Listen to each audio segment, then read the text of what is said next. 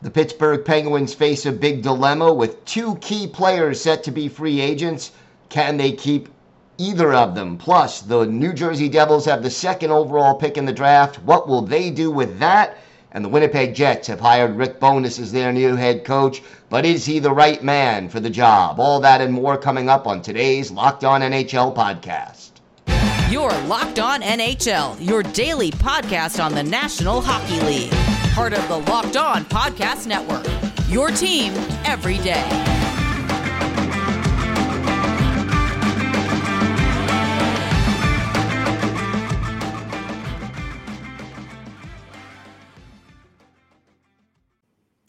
And welcome to the Monday edition of the Locked On NHL podcast. Gil Martin, glad to be with you on this and every Monday as we talk about the biggest stories from around the National Hockey League. We want to thank you for making Locked On NHL your first listen every day. We are free and available on all platforms. Today's episode is brought to you by Bet Online. Bet Online has you covered this season with more props, odds, and lines than ever before. Bet Online, where the game starts. It's my pleasure to welcome back to the show the host of Locked On Penguins, Hunter Hodes. Hunter, not a dull moment right now uh, in Pittsburgh as far as the Penguins are concerned. Let's start with the big rumors. Uh, Chris Letang looks like he's getting closer to coming back to Pittsburgh. What have you heard? It's trending that way. Um, I, the, the, Elliotte Friedman's been kind of having the same report for the past couple weeks. Josh Yohe's been kind of you know piggybacking off of that. You know the Penguins and Letang they're getting closer I think, to agreeing to a deal. Um, Friedman said two weeks ago the gap was at about 1.125 million. He believes it has shrinked or shrunk, excuse me. Um, so it's probably around maybe 750k to a million or something like that. Um, and then he um, wrote in 32 Thoughts and then spoke on the podcast that a couple executives have told him that they they see a path to the Penguins bringing him back, and you know they are right to prioritize him over Evgeny Malkin. You know I, I love what Gino has brought to this team for 16 years. But you know, when you look at you know the positions they play and you know who their, their peers are and how they stack up, Chris Letang is you know a better player at his position right now than Evgeny Malkin is, and I'm, I'm not trying to slight him here at, all. I mean, Malkin's probably going to go down as one of the 30 one of the 30 best players to ever play in the NHL. But the fact of the matter is, you know, if Letang walks, there's no one on the market that can do what he does. You can try to bring John Klingberg in here, but defensively, he's kind of washed.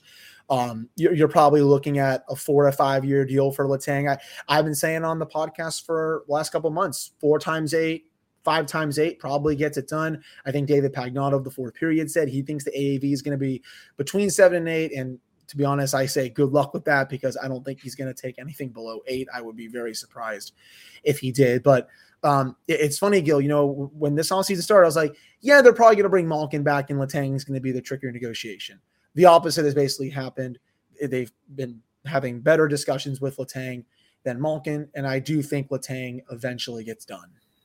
As far as Malkin is concerned, where are they, and what are the chances you think that he's a Pittsburgh Penguin when the season starts? So it's a great question. I mean, from what Elliotte Friedman said, they've agreed on a three-year term, so he and Sid can go out together. Um, believing that's in 2025 when Sid's contract is up.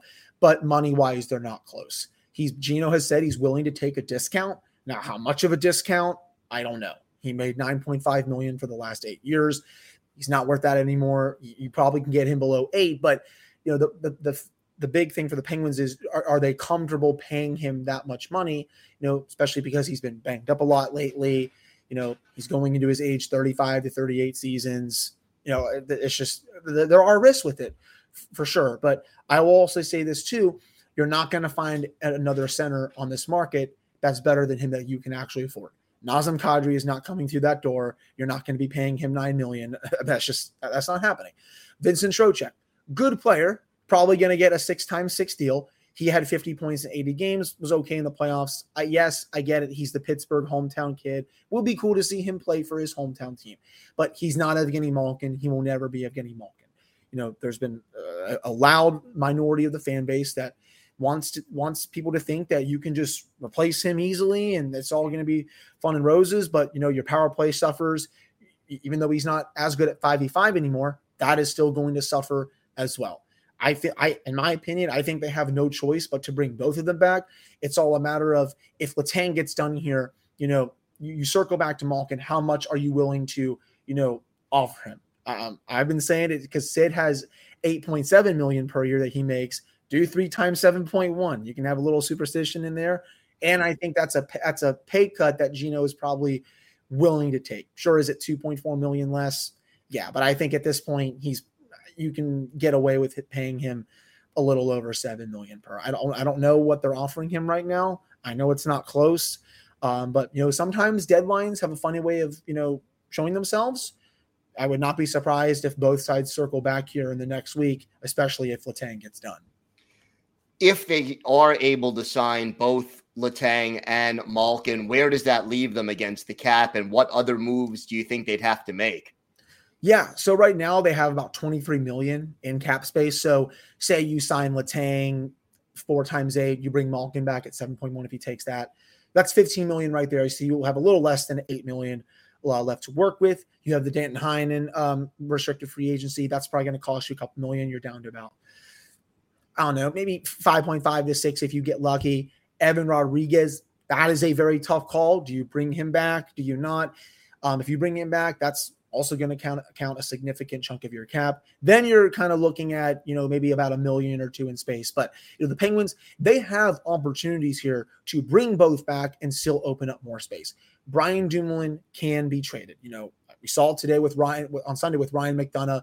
Very popular player in that locker room, helped them win back to back cups. Sure, he was a salary dump, but someone like Dumoulin, teams will pay for that kind of defenseman. They've, they've won the championships. He's good defensively. I mean, former New York Islander Nick Leddy, I think, went for a second round pick twice in the last calendar year. Right. Teams are always willing to help out other teams for these kind of moves, and he still has value. Marcus Pettersson, if they want to deal him, I think he could potentially be traded. Brock McGinn could be a sneaky dark horse contender um, to be dumped in a salary cap move. They, they have their options here. It's all a matter of does Hextall actually want to trade one or two guys off this team to create more space for some of these players, or is he content with just this salary cap space that he has right now. Because it's, you know, Brian Burke, he spoke, I believe it was to Dave Molinari and then spoke to Sportsnet as well. And he said, yeah, you know, we're, we're, we're considering looking at a trade or two in the next week and a half to maybe open up some more space. But, you know, until that time comes, we're not going to really doing anything. So, you know, it sounds like they're open to it, but it's all a matter of, you know, can they find someone to dance with? And do they even want honestly want to dance themselves? Big questions that we'll know more about in the next week or so. The draft coming up in less than a week. The Penguins have a first round pick. What are you expecting them to do? Or could that be part of a trade? I, do think they're going to keep it. I, I, can definitely understand why people say to trade it. You know, you may you may not get um, a better player at that pick, you know, than you would by trading it for a, an impact player or something like that, like a Jesse Puljujarvi, who honestly every NHL team should be over that. Ken Holland is on the other side, for God's sake. Um, but it does sound like they're going to keep it. You know, there are some players there who um, I really think could be difference makers in a few years. You know, Lane Hutson, the uh, the, the five eight defenseman who I really like, he's good. Yurov is probably um, one of the best um, players in this draft. I love Miroshnichenko. He's probably a top five, in my opinion, he's probably a top five talent in this draft. I'll be curious to see if he falls um, to that. I have a full uh, big board I did with my buddy uh, Jason from Penguins Twitter that I'm going to unveil uh, this week on the show. We're going to go over, you know, the picks that we would like to see um, them make, you know, the typical Brian Burke, Ron Hextall picks that they could make, and then potentially, you know, players who are not on some a, a lot of other people's radars, but you know, could be on the Penguins radar. So I do think they will keep it and they will take an impact player at honestly any position. Um, this prospect uh, pool is very bad to, to, say the least in the Penguins organization. That's the price you pay when you win three championships. They got to start restocking it, and um, they have an opportunity here to, I think, to take a pretty good player.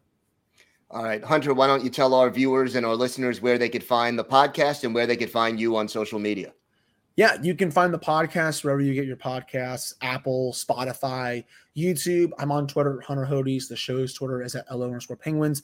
Um, it's going to be a busy week this week for the Penguins. I got to think the deadline is right here for Chris Letang and Evgeny Malkin. If there is Letang news, I probably expect it this week. I don't know if it's going to drag into next weekend or, you know, even right before free, free agency, but um, it, these next 10 days are going to be something in the city. All right. I know you'll be on top of it. Hunter Hodes, thanks for joining us today. Always a pleasure. Yeah, absolutely. Thank you for having me. Today's episode is brought to you by your friends at Bet Online. BetOnline.net is your number one source for all your betting needs and sports info. Find all the latest sports developments, league reviews, and news, including Major League Baseball, and you got NBA futures, NFL futures, all kinds of things going on. NHL draft coming up. Bet Online is your continued source for all your sports wagering information, including live betting, esports, and more. And betonline.net remains the best spot for all your sports scores, podcasts, and news this season. BetOnline.net is the fastest and easiest way to check in on all your favorite sports and events, including MMA, boxing, tennis, and golf. Head to the website today or use your mobile device to learn more about the trends and action. Bet online where the game starts. My pleasure to welcome back to the show the host of Locked On Devils, Trey Matthews. And Trey, happy 4th of July to you. Thank you. Got my uh, Team USA hat uh, repping right now. 4th of July. Happy birthday, America. There you go. And, you know, I currently reside in Philadelphia. So one of the birthplaces of America. So that's right. Happy Fourth to everyone who celebrates. Absolutely. Big week coming up for your New Jersey Devils. They have the second overall pick in the draft. And this is a, a pretty big decision. New Jersey, a team with a lot of young talent. Who do you think they want to add, and who do you think they will be adding with this second overall pick?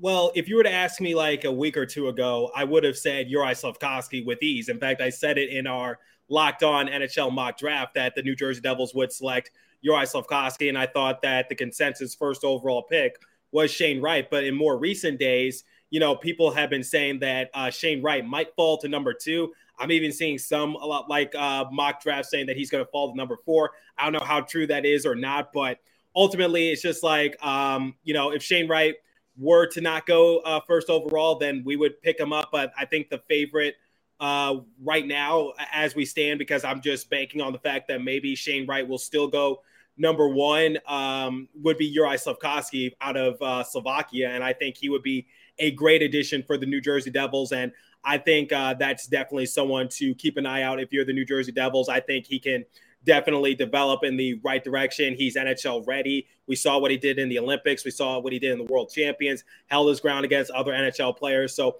ultimately, the the player that I that I have my eye on personally is uh, Slafkovsky. And what is it that his skill set would bring to the Devils right now if he were to be picked by them second overall?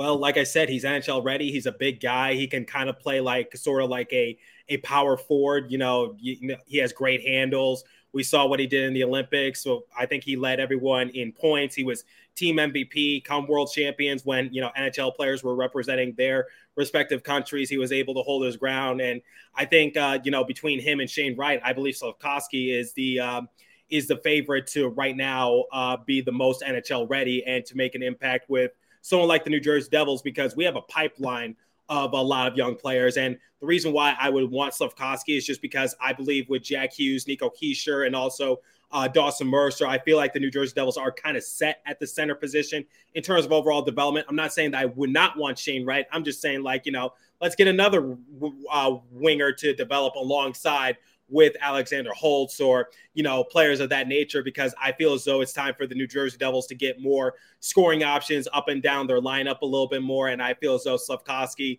uh, I wouldn't be surprised if uh, he makes the New Jersey Devils roster if he was hypothetically picked up by the New Jersey Devils. What are the odds, if any, that New Jersey decides to trade this pick? Um, let's see, about as high as my chances of going to Pluto and having dinner with the Pope. So uh, it could happen, but very unlikely.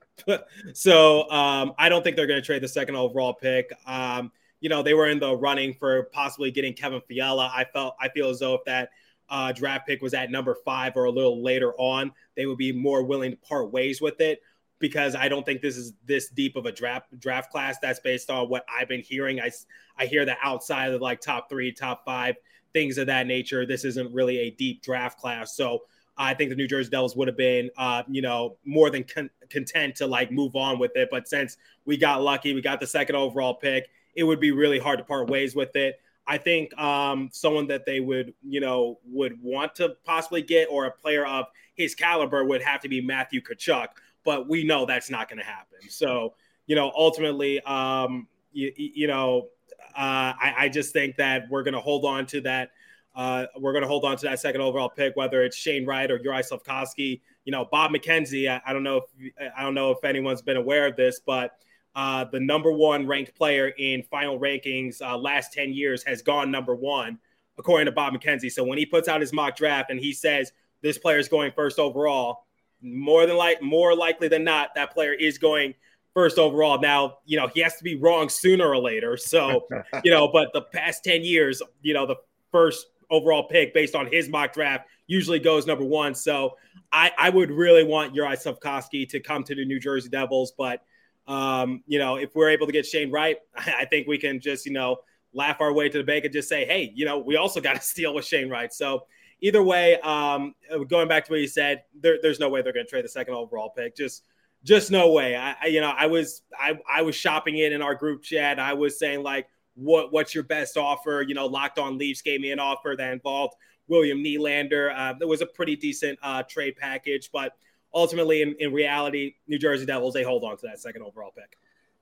Now, you've talked uh, before we started recording about this team maybe wanting to, or you wanting this team to make a big splash kind of move this offseason. What do you have in mind and, and why? Johnny Hockey is on the way. Johnny Hockey is on the way. That's the player I have my eye set. Johnny Gaudreau, because I hear that he wants to come back home to the East Coast uh, because I believe it has to do with a family matter or something like that. So I think um, it, there's a good chance that Johnny Gaudreau could sign with the New Jersey Devils. We have the cap space, we have the potential to take our organization to the next level, and he could be that player that the New Jersey Devils have their eye on. I have my eye set on him. I would love to have Johnny Hockey on this uh, on this team. Now, a lot of people have their concerns, especially since you know getting up there in age just a little bit. You know, still still in his late twenties, I believe. Um, but you know, because if we were to sign him long term, we would have him like I guess till his mid 30s. But I'm just saying, like his worst is still better than most of the Devils' is best. Just saying, you know. So like if he if he gives me like 70 to 80 points, I'm okay with that, quite honestly. Or I'll go even lower, like 60 to 80 points. I'm okay with that. I just want more scoring options throughout the lineups for the New Jersey Devils how what what other needs do you think this team will look to fill uh, this offseason? Because obviously, Devils missing out on the playoffs, but a lot of young talent. What gets them to the next level?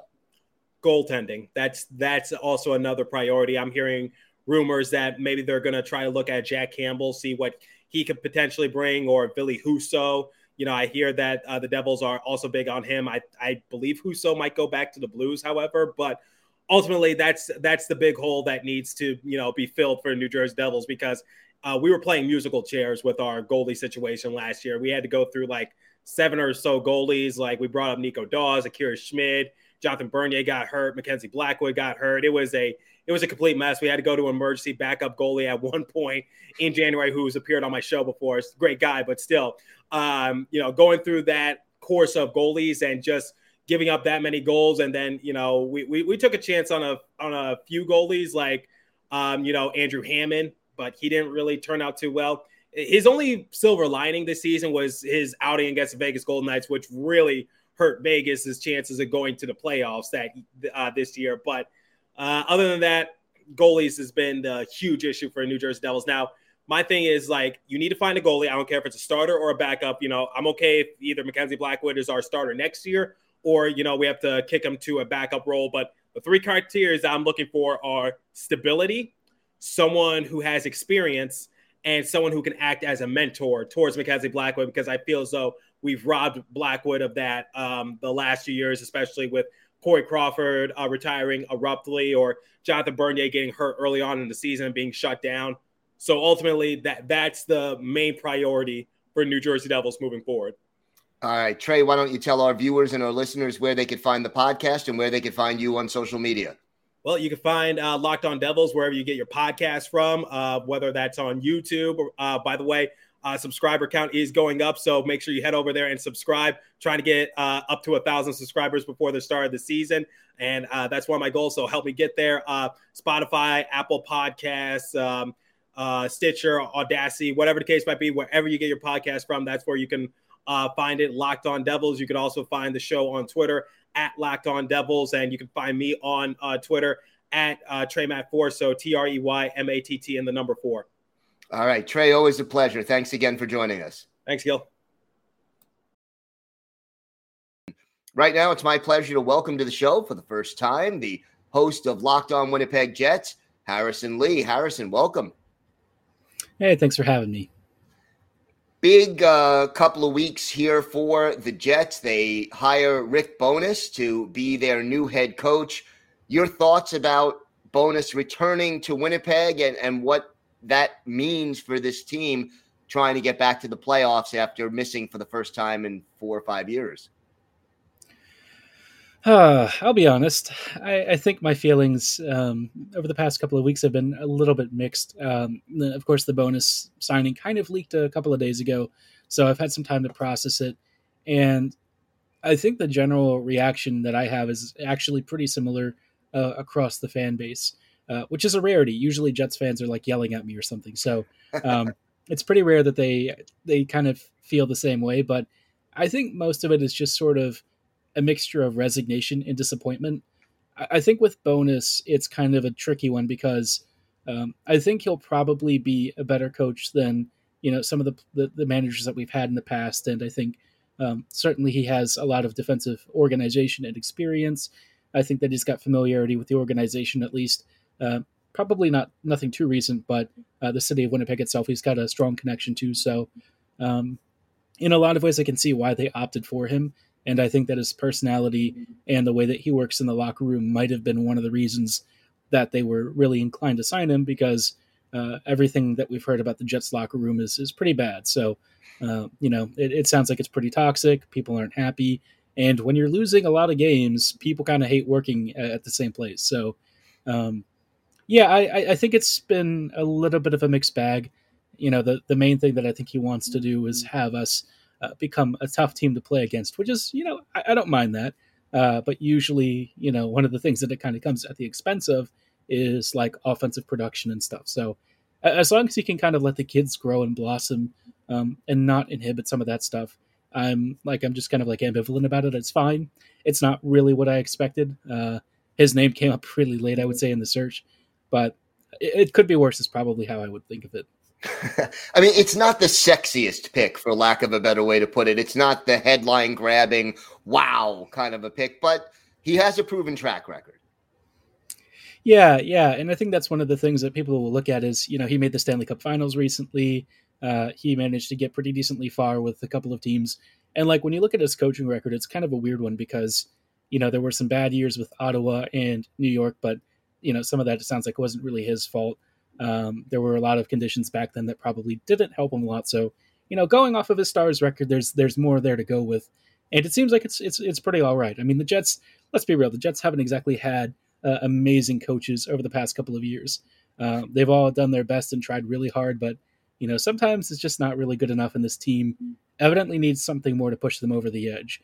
I, I don't think Bowness is the kind of guy that's going to be able to take this team and necessarily put them into like a really good playoff spot. But I think at this point, it might be more about, you know, a cultural change, trying to get the team stabilized and get it back on track. Um, and curiously, his, his deal is only for two years. Uh, so my guess is they're trying to think about um, a shorter term tenure here. I think Rick might have been one of the only guys who would be willing to do that. Uh, most of the other coaches, whether it's Tocchet or somebody else, probably wanted more job security, which I understand. Uh, I think that this approach, if that's what they want to do, I I think that's an acceptable read on it, uh, and maybe even the preferable option here, uh, because every time they have to fire somebody, they always eat a ton of money. So um, this time, you know, the contract is not that expensive; it's within reason for term. And like the best case scenario is the Jets stop sucking and actually look happy to be at work. Uh, but you know, I, I, don't know that I have a lot of expectations, but you know, we'll just kind of see what Rick does. I just think the biggest thing that I want to see is like the guys happy and playing to their their their level of capable uh, talent and stuff. I think that that's something that we haven't seen from a lot of them. And like I'm tired of just seeing Hellebuyck being one of the few guys that shows up every day, and you know he's constantly getting shelled. Um, and a lot of the guys, the body language, their their interviews, they were just kind of pissed, and I can understand why. I think that the lack of progress over the years uh, has definitely put the team in a rep in a bad position with a lot of the guys. And Winnipeg being the city that it is, um, I know that some folks always say it's hard to attract talent, and that is true. Uh, I think that that's something that anyone read, would readily admit. So, if that's the case, you got to make them happy somehow. How does this team improve their defense? I mean, that was obviously the biggest shortcoming over the course of this past season, other than maybe team chemistry. Bowness has some experience in that area, but what do you think the management is going to do to to shore up the defense a little bit? Honestly, I don't know that there's anything that they really can do other than just relying on the kids more. I think guys like Brendan Dillon will probably be moved because um, there's a bit of a redundancy on the left side. We have a lot of left-handed defenders. The right side's a really big weak spot, um, and Neal Pionk really had a, a tough year last season. Uh, he said himself that he felt embarrassed by his performance, and I was like, okay, let's let's slow down. You had a bad year, you know. I understand that he's. I think he always takes his performances really personally. So um, I think last year was super frustrating. But you know, given the cap situation that the Jets have, and the fact that there's just not a lot of ton of really good defenders out there that are going to be cheap. Um, Winnipeg never likes spending a lot, so I, I, can't really see them getting super spendy and flashy unless um, if they trade Dubois and somehow like a defender comes back, I could see that being one of the few ways. But um, mostly, I think it's going to be internal. I think Ville Heinola needs more minutes. Dylan Samberg is is looking to be primed for some kind of like a top four role. Um, and if they do that, I think that things will be they're not going to be good. I think that they're still going to be rough, uh, certainly in defensive coverages and stuff. But I mean, they just don't have a lot of room to make a ton of really big moves. And sometimes I think with the Jets, it's a little bit of an okay thing because every time they make a big splash, it usually scares me. sometimes those big moves backfire. Yeah, no question about that. Draft coming up, two first round picks. What positions do you think they'll emphasize, or is it just going to be best player available? They've usually gone with BPA unless their scouts have pushed for somebody in particular. Um, I think they're really excited to maybe add like a, a right-handed D somewhere uh, or a center. It's probably going to be you know whatever falls to them, best player available. Partly because I mean this draft is just super weird anyways, so I don't think they really know what's going to be available at their picks. Um, and with with the stuff that's happening in Russia, which might make it difficult for prospects like that to come over, I think it could really screw with a lot of the rankings because this first round did actually have a number of really talented forwards that they might have picked up, um, but you know they're they're concerned probably about whether guys can come over or not. And I think you know the situation with with a lot of the prospects all kind of having the COVID impacted seasons catching up, it's just creating like a perfect storm of uncertainty. So I'm I'm going to say BPA for now, uh, unless they really surprise me. But I don't know. The situation is super weird around this year's draft. Uh, and try as I might, I just really have no idea what anyone is thinking. You're not alone in that, Harrison. Why don't you tell our viewers and our listeners where they could find the podcast and where they could find you on social media? So uh, you can find me on Twitter at HO Living Loco, and you can find our podcast Twitter at LO underscore Winnipeg Jets. You can find Locked On Jets, same place that you find Locked On NHL, Odyssey, YouTube, Spotify, Megaphone, all the fun stuff. We've got audio and video versions of the podcast available, and uh, we just really appreciate your support. All right, Harrison, thanks so much for joining us today. Thanks for having me on. And that's going to do it for this episode of the Locked On NHL podcast. Want to thank Hunter Hodes of Locked On Penguins, Trey Matthews of Locked On Devils, and Harrison Lee of Locked On Winnipeg Jets for joining us today. Have a happy July 4th and be well, everybody. Looking forward to the NHL draft, and we'll have that covered for you here on Locked On NHL throughout the week. I'm Gil Martin. I'm here every Monday and Friday. Have a great day, everyone, and thanks for listening to the Locked On NHL podcast.